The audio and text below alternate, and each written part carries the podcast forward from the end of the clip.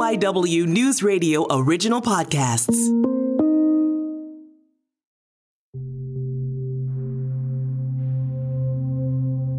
This is The Rundown, Philadelphia's local news podcast. I'm Jay Scott Smith. Today is January 5th, 2022, and tragedy struck the city of Philadelphia this morning. I don't have the words for how we're feeling right now as a community and as a department. Multiple people dead in a massive fire inside a row home in Fairmount, and a number of victims being children. This is, uh, without a doubt, one of the most tragic days in our city's history. It's a story that's left a neighborhood and an entire city in shock. A bunch of us were just here watching. We came downstairs, and sure enough, there were flames immediately just pouring out of the second floor. Now, after this fire, officials here in the city of Philadelphia are left with just the painstaking task of having to sort out what exactly happened here. We plan on and intend on getting a cause for this fire. We plan on making sure that this tremendous loss of life did not happen in vain. Right now, this is being recorded at 1 o'clock on Wednesday afternoon. And even as new information continues to come in, and our reporters are still out in Fairmount right now, here's what we know about this devastating fire in the city of Philadelphia.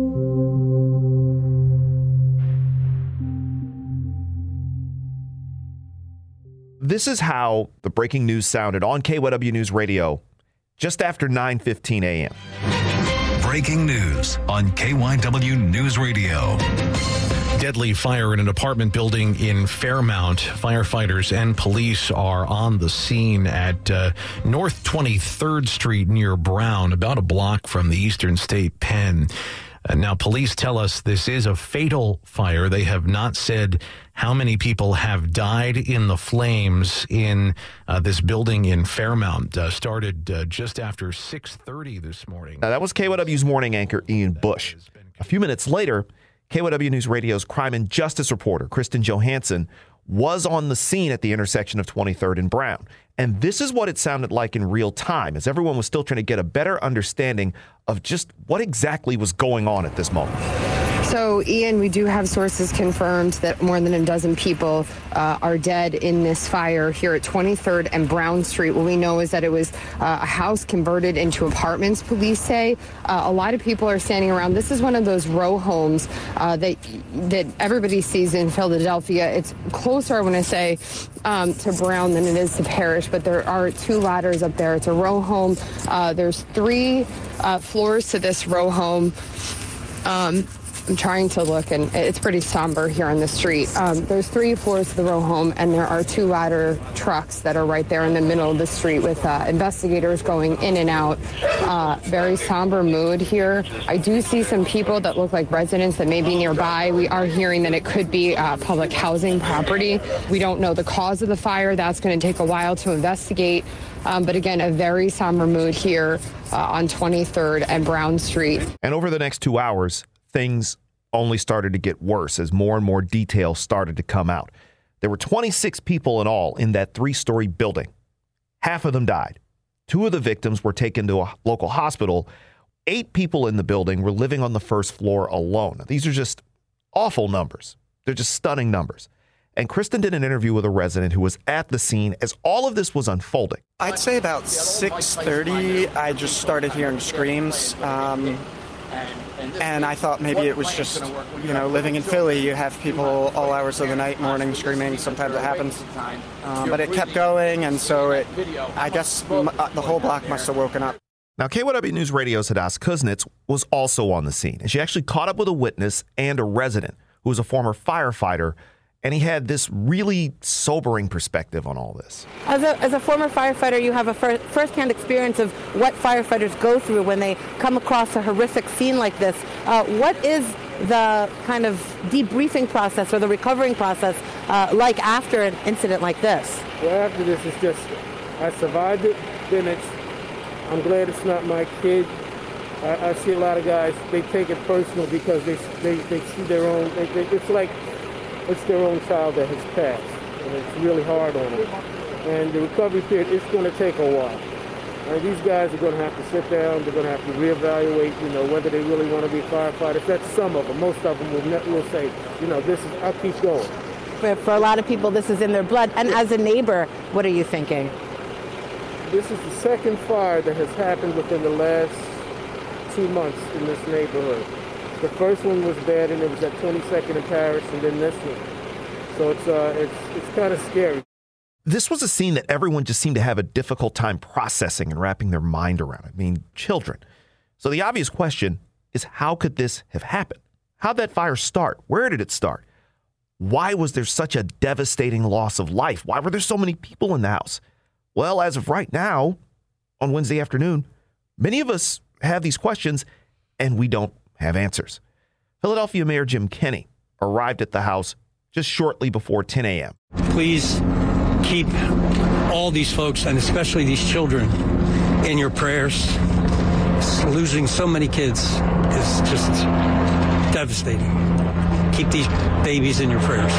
And he was also joined by City Council President Darrell Clarke. To say you had a loss of words is uh, an understatement. As the mayor said, this is like just punch you in the gut. I mean, the children,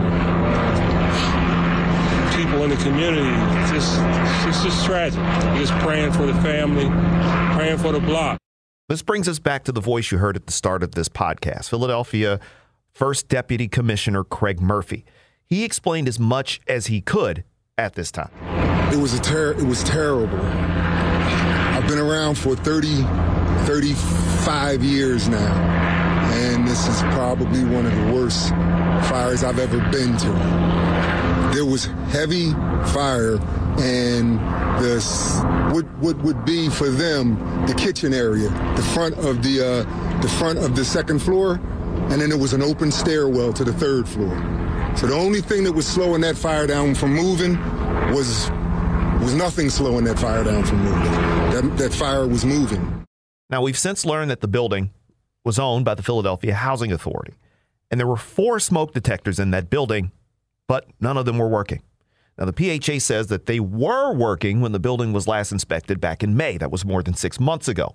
And as of this recording, we don't know exactly what even started this fire, but authorities are still investigating it.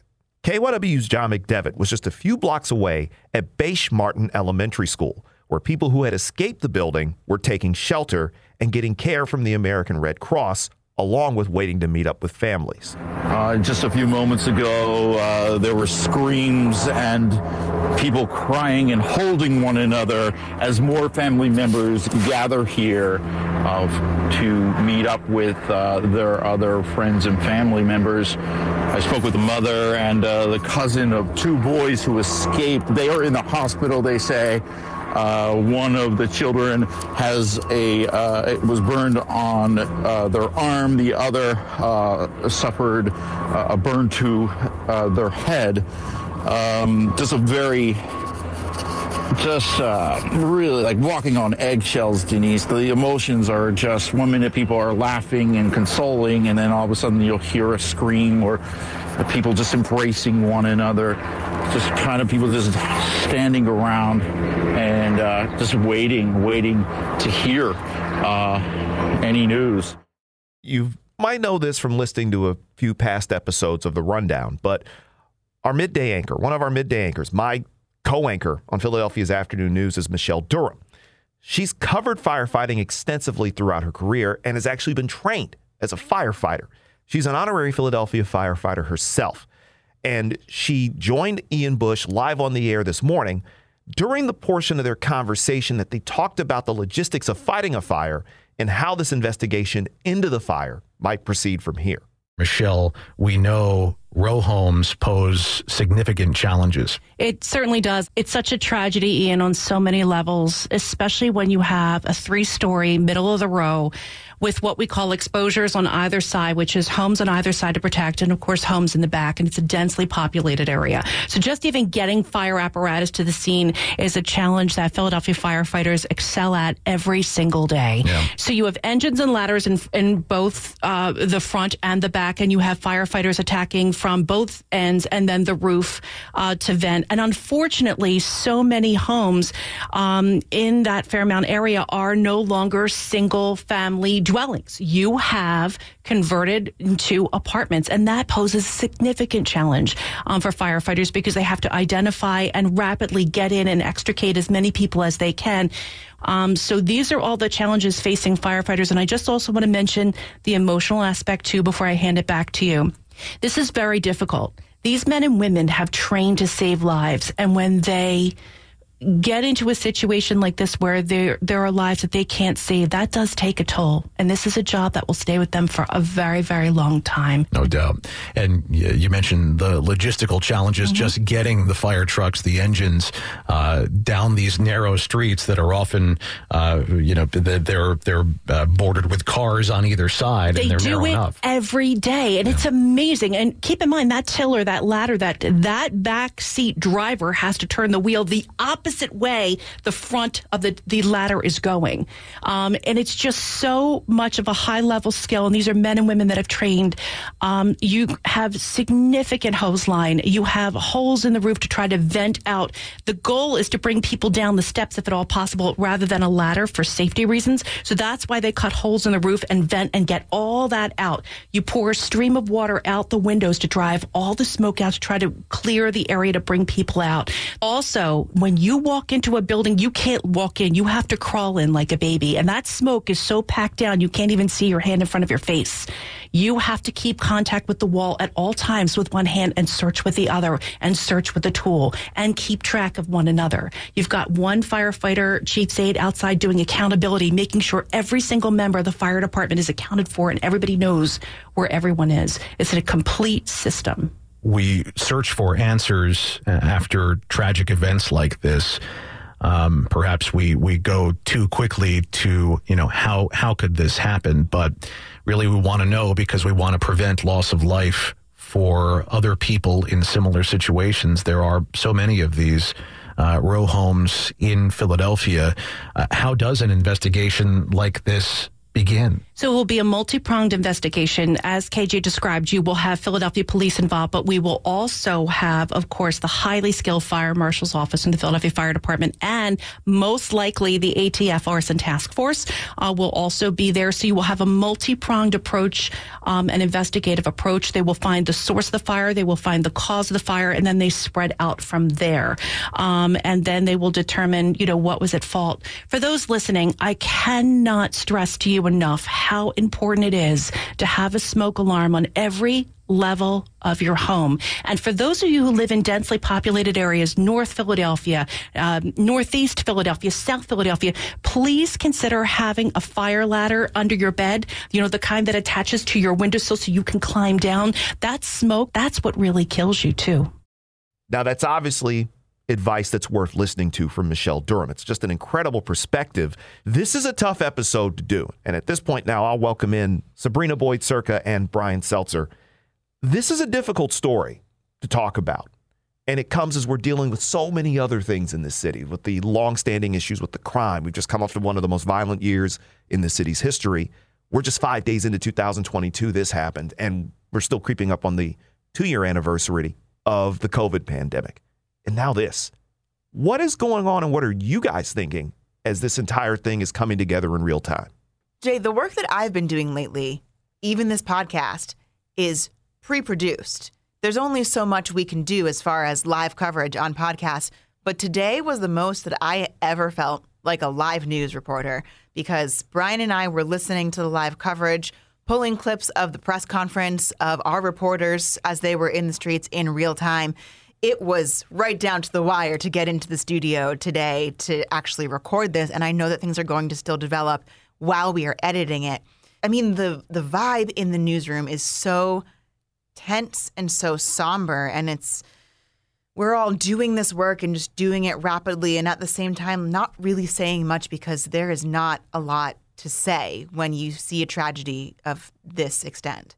I think, guys, one of the pieces of content that's going to stick with me from all of this is a photograph that was taken by Alejandro Alvarez of the Philadelphia Daily News and Inquirer, and it shows Jim Kenney in a face mask leaned up against an SUV, down jacket, hands in his pockets. You can't really tell if his eyes are open or closed, but his head is up against this SUV and he's just like, his head pointed straight up to the sky, just anguish, uh, sadness, disbelief, like all those body language cues right around him. You can see some of the red lights from a fire truck that's off in the background. Um, pretty incredible and telling picture. And it's just, it's been a tough stretch all over the place, all over the world. But this is just another thing that's really, really sad and unfortunate for the city of Philadelphia. And listen, we might not know at the time of the taping of this podcast exactly why this went down as far as how the fire started. But even listening to Michelle Durham's coverage on the air today, um, if you know about fighting fires and how fires spread, you know how the crisis itself goes down and what people who are trapped inside experience and go through. And it is pretty unimaginable to uh, to think about yourself being in that spot where. Uh, you may get to a point where there's no way out and uh, and you're helpless. Uh, it's terrifying. You also can think about. I think this hits kind of close to home for a lot of people because this is Philadelphia. We've all seen and maybe even lived in a house like this, one of those duplex row homes that's been converted into two units. That's almost what I'm living in right now. So to imagine that kind of building with 26 people in it and 13 of them die in this fire it's it's frightening and it you know i'm going to have a good conversation with michelle durham to make sure that this doesn't happen in my home. And yeah we're all kind of waiting with bated breath i guess you could say to find out if we can figure out what happened and make sure that as many people as possible are safe at the end of this Guys, something that Jim Kenney said really stood out to me. And he spoke about the number of people during his news briefing on Wednesday morning, the number of people who were inhabiting and in the house at the time that it went up in flames. I mean, 26 obviously is a really large number and something that catches your attention. But I thought it was really important and worth noting that Kenney explained that who knows the circumstances under which and reasons why people were in that house. And I think that if you read between the lines, you could understand what he was saying. He was saying that it's a cold time of year. You don't want people on the streets. It's important to have shelter, a roof over your head, to be indoors, especially this week when it's so, so cold out. So I, think that uh, there's a lot that we still need to find out about this. Um, but for me, I thought that was worth highlighting. Um, Jim Kenney talking about um, possibly the circumstances why that many people would be in a house. You want to make sure that, again, you listen to KYW News Radio on the air at 1060 a.m. and 103.9 FM online here on the Audacy app and at kywnewsradio.com. And of course, on all our social media feeds for all the updates because all of our reporters got this covered from just about every possible angle. And we want to make sure that we have this whole thing hammered down. The show is produced by Sabrina Boyd Surka and Brian Seltzer. The director of podcasting for KYW News Radio is Tom Rickert. I'm Jay Scott Smith. You can follow me on Twitter at Jay Scott Smith. It's real Jay Scott Smith on Instagram and Facebook. You can hear me every day on KYW News Radio, 103.9 FM, 1060 AM, and on the Audacy app, starting at 3 o'clock for Philadelphia's afternoon news. You can be sure to follow The Rundown on Twitter at The Rundown PHL. Again, The Rundown PHL, all one word on Twitter. Listen for free on the Audacy app or just about wherever you get your podcasts. We want to thank you for checking out this edition of The Rundown.